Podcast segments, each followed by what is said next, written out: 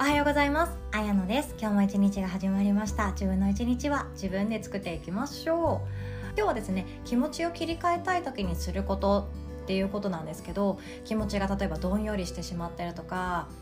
他人から怒られちゃってすごく落ち込みマックスとかなりたい自分になれなくってどよよんとかいろんな気がめいることってあると思うんですよね。誰かと話が食い違った意見が食い違ったとか誰かに気持ちを伝えたけど思い通りに進まなかった。いろんな出来事が日々あると思います。その中で気持ちを切り替える時にするとおすすめなことっていうのがあってそれがですね私が3つ挙げるとしたら褒める感謝する散歩。この3つになります。で褒めると感謝するっていうのは本当にあのホルモン的な面でもいいとされていることでもあったりするんですね。で散歩っていうのは別に散歩じゃなくてもよくって本当はヨガって言いたいんですけども私が一番気持ちを切り替える時にできるのが散歩なので散歩っていうことにさせていただきました。ということでまず初めに褒めるっていうことなんですけど褒められたらまず気持ちいいですよね。嬉しいですよね。褒められてもうやめてよっていう人って本当ごく一部だと思います。例えばめちゃくちゃ褒められすぎていやそんな褒められるレベルに自分値してないんだけどっていう時は上手に受け取れない場合もあるかもしれないんですけれどもまあ何にせよ褒められること自体はとっても嬉しいじゃないですか。今日もその服似合ってるねとかえ今日メイク変えた？かわいいとか髪切ったとかそういうのも嬉しいだろうしあとは、えー、最近聞いたよあの仕事のプロジェクトリーダー任されたんだってすごいじゃんとかねそんなことも嬉しいですよね。仕事についてもプライベートについても誰かから自分のことを見て自分のことを考えて発してもらえる言葉があるっていうこと自体がまず嬉しいことだと思います。で褒めるっていうのは褒められると相手が喜ぶから喜ばせたら嬉しくなるよねっていうそのシンプルなミラーリング効果っていう意味合いもあるんですけどももっと自分にお得なものがあって褒めることでオキシトシンっていう幸せホルモンが分泌されます。でこれは以前にもお伝えしたんですけど3つある幸せホルモンの中のセロトニンドーパミンそしてオキシトシン。この3つでオキシトシンは安らぎとか癒しとかそして愛情とか赤ちゃんを見た時に分泌されるようなホルモンでこれは不安とかストレスを和らげてくれたりとか気持ちが沈んでいるものを上に引き上げてくれるような効果があるんですね。でこれはクッションハグしましょうとか誰かを抱きしめましょうとかそういうものでもできたり相手に優しくするとか相手のことを手伝うとかそういう時にも出てくるいいホルモンなんですね。割と女性の方が出やすいなっていうか女性が、うん、メインで持っているホルモンだとは思っています。でセロトニンはもちろん大切なホルモンなので朝日を浴びましょうっていうのも気持ち十分切り替えるきっかけになっていくんですけどオキシトシンの方が本当にあの不安とかストレス耐性に強くなるっていうよりかは持っている不安とストレスを和らげる効果があるとされているんですね。なので相手を褒めることによって一番嬉しいのは自分自身です。自分自身のオキシトシンが湧き出てはあなんかわかんないけど十分幸せだわ。ってなれたら結果オーライですよね。相手に褒めるとかあとはおめでとう言うとかそれだけでもいいです。で褒めるのちょっと苦手なんだよねとか周りに褒める相手がいないっていう場合はですね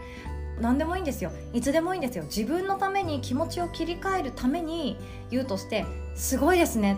でもいいし前からすごいと思ってましたとかその一言でもいいわけなんですよ。すっごい抽象的ですよね。前からすごいと思っていました。言ったところであの何がすごいかとか多分「えどこが?」って聞かれた時に「いやなんとなくだけどすごいと思ってたんだよね」っていう返し方になるくらい解像度ってめちゃくちゃ落ちてると思うんですけどもそれでも十分自分の心とか脳には効果があるんですって。でもまあ考えてみてくださいよ。そこまで親しくない会社の同僚から「え前からすごいと思ってたんだよね」って1年に1回話すか話さないかの関係だったとしても言われたらめっちゃ嬉しいですよね。その後別れた後に陰でガッツポーズしちゃいそうですよね。そのくらいあの嬉しい言葉だったりもします。相手を喜ばせ方が分かんないという方はそんなくらいでもいいんですよ。前からすごいと思ってたんだよねとかそれこそあの今日の服似合ってるねとかいつも綺麗だねとかいつも可愛いねとかそういうどっちつかずの言葉そこまで深入りもしないけれどもなんとなく社交辞令でも喋られるような言葉っていうのを発していくのも OK です。これは恥ずかしいとかなんかそそんなことを相手に言いたくないとかそんなことよりも自分に対するメリットが大きいと思って周りに人がいないこういう人しかいないいやでもまあ言うかっていう場合はですね自分のメリットのことを思って言っちゃってください。相手も喜んで自分も結果的に最高に幸せになっていきます。でそして次が感謝するですね。感謝するっていうのは誰かが何かをプレゼントくれたから感謝しようとかあとは自分に対して自分を褒めてくれたからじゃあありがとうって言おうとかそういう何かをされてから感謝するっていうことが当たり前になってる人だと感謝するっていうの結構敷居高いと思うんですよ。でもそうじゃなくって例えば自分のお母さんに向かって産んでくれてありがとう。それでもいいんですよ。あとは友達。いつも本当深い話もしないけれども一緒に喋りながら笑ってどことなくもう軽い話も深い話もできるような間柄だったとしてもいつも私のそばにいてくれてありがとう。って改めて言ったりとかね。するっていうのもめっちゃいいですよ。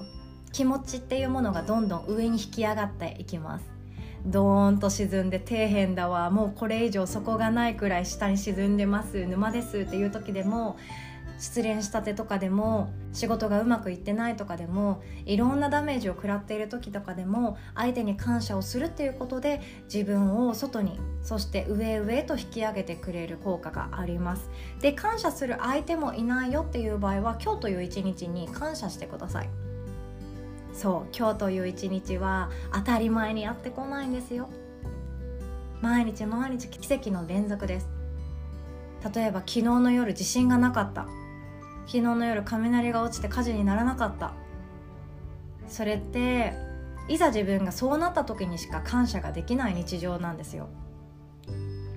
当たり前に今日という朝がやってきてセミも鳴いてて暑くてうるさいなとか思う一日っていうのは当たり前じゃないです。普通にもらえるものじゃないです。なので是非とも感謝してみてください。そして散歩なんですけどもちょっと次のチャプターでお話しさせていただきたいと思います。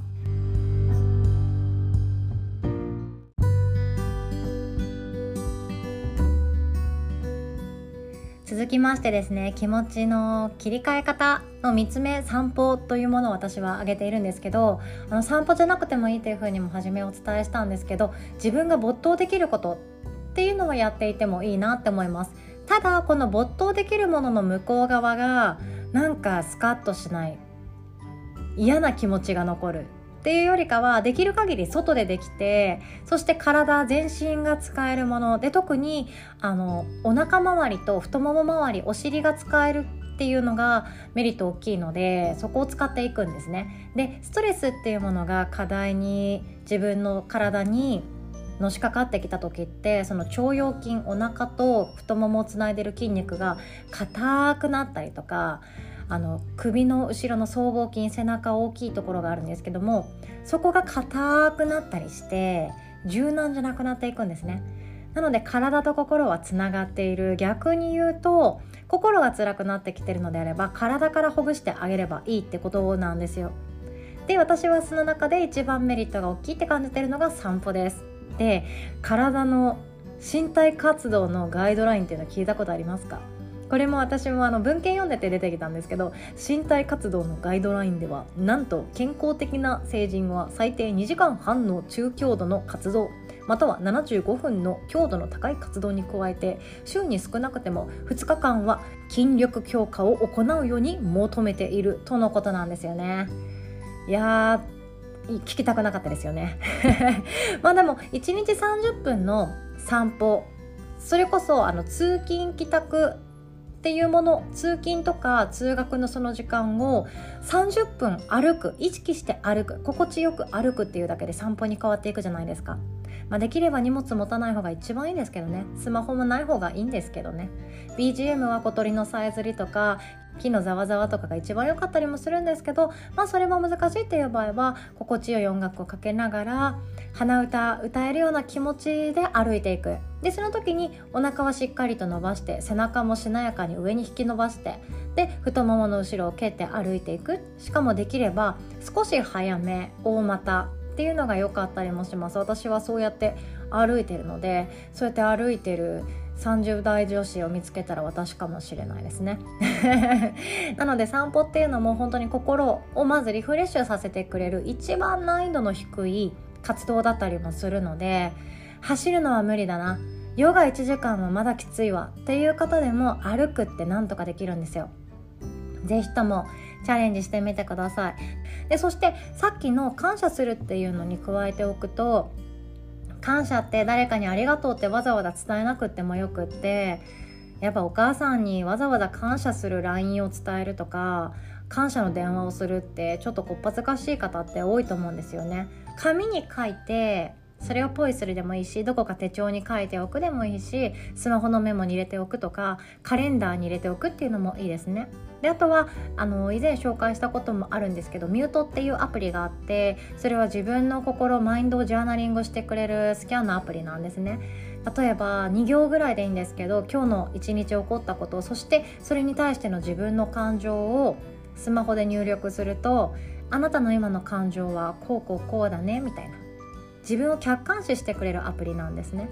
あ私って今実は不安になってんだとかあ私って今他人のことばかり考えてるんだとかそういうのを気づかせてくれたりもするので自分でうまくカウンセリングができない自分の軸は自分で取り戻すことがなかなか難しいっていう方はミュートを使っていくっていうのもいいかもしれないですね。なのでそんな感じでミュートに感謝の言葉を入れるっていうのもいいかもしれないです。そして相手にわざわざ伝えなくてもいいので感謝の気持ちを抱くっていうこと自体が自分の体の中でいい変化が起こっていきます。幸せホルモンが出たりそれにつられて周りに優しくできて自分っていうもの存在価値自尊心自己効力感いろんなものがまた高まっていってまた立ち上がっていきたくなっていくと思うんですよね。人生って波があるからこそ人生ですよね。こんな人生語られたくないとは思うんですけど私みたいな人にあまり語られたくはないと思うんですけど私はいい時ばかりじゃないと思っています。もちろん全て幸せな出来事だし全て自分に必要な出来事が起こると思うんですけどまだまだ私は下脱してないしお坊さんにもなれっこないし誰かに何かお話を解くっていうことも全然する気もないしもう遠い遠い遠い遠い未来だと思うので私はそこまで完全にもう全て幸せと受け止めましょうということは口が裂けても正直言えないんですよ。ヨガの先生やってても言えないんですよ。ただ自分がどう感情を抱くかどうかとあとはその目の前でもし辛いっていうものが出てきた時にやっぱり乗り越えた方が面白いよね。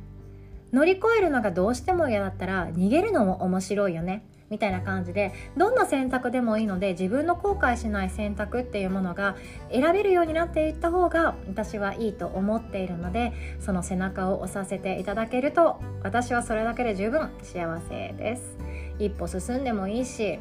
進む以前にもう100歩ぐらい逃げちゃってもいいわけなんですよ。何でもいいので死ぬ時にあの時ああすればよかったっていう後悔だけは避けていきましょう。ということで今回は目の前で嫌なことがあったりどんよりしちゃったり沼にはまって自分がずっと